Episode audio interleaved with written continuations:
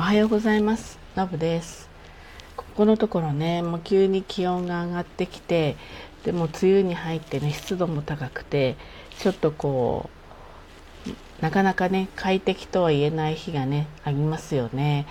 でねあの私この間一日家にいたんですよ。それでタンクトップみたいのを着ていてすごくこう薄着でいたんですよね。でねでも一日何かだるくてすごく眠くてでちょっと昼寝しちゃったりしてっていう日だったんですでねこれね後々から考えてみたらちょっとこう少し熱中症気味に入ってたのかなってちょっと思ったんですよ。というのは室温を見たらやっぱり28度29度ぐらいあってで、まあ、タンクトップだったんでエアコンはつけずに扇風機だけだったんですけどねやっぱり電気代も高いから今すごくですので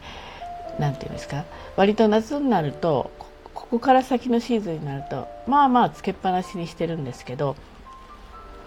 何と言うんでしょうどうしてもちょっとつけなくちゃいけなかったらつけてっていう風にしてたんでその日はね平気だと思ってつけてなかったんですよね。だけどよくよく湿度の高さとか室温の高さとかを考えてみるとこのだるさってちょっとこう体にですごく水分取ってたわけではないからもしかしたらちょっと熱中症気味のだるさで眠くなったりしてで寝ちゃったりしてそうだったんじゃないかなと思うんですよね。今年はですねおそらく熱中症の人かなり出るんじゃないかなと思うんですよ。やっぱりこの電気代が本当に上がってるじゃないですか。ですのでやっぱり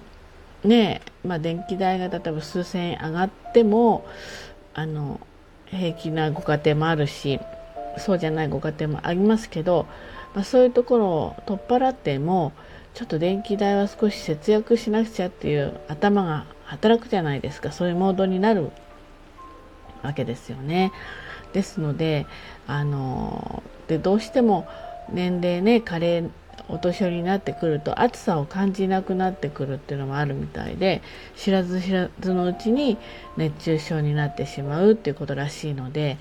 今年はね特に気をつけた方がいいなと思ってます自分も含めて。で、えっと、お年寄りのね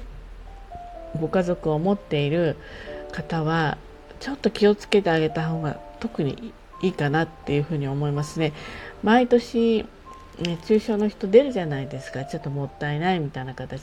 だけど今年はより一層なんですよね。本当に電気代高いから。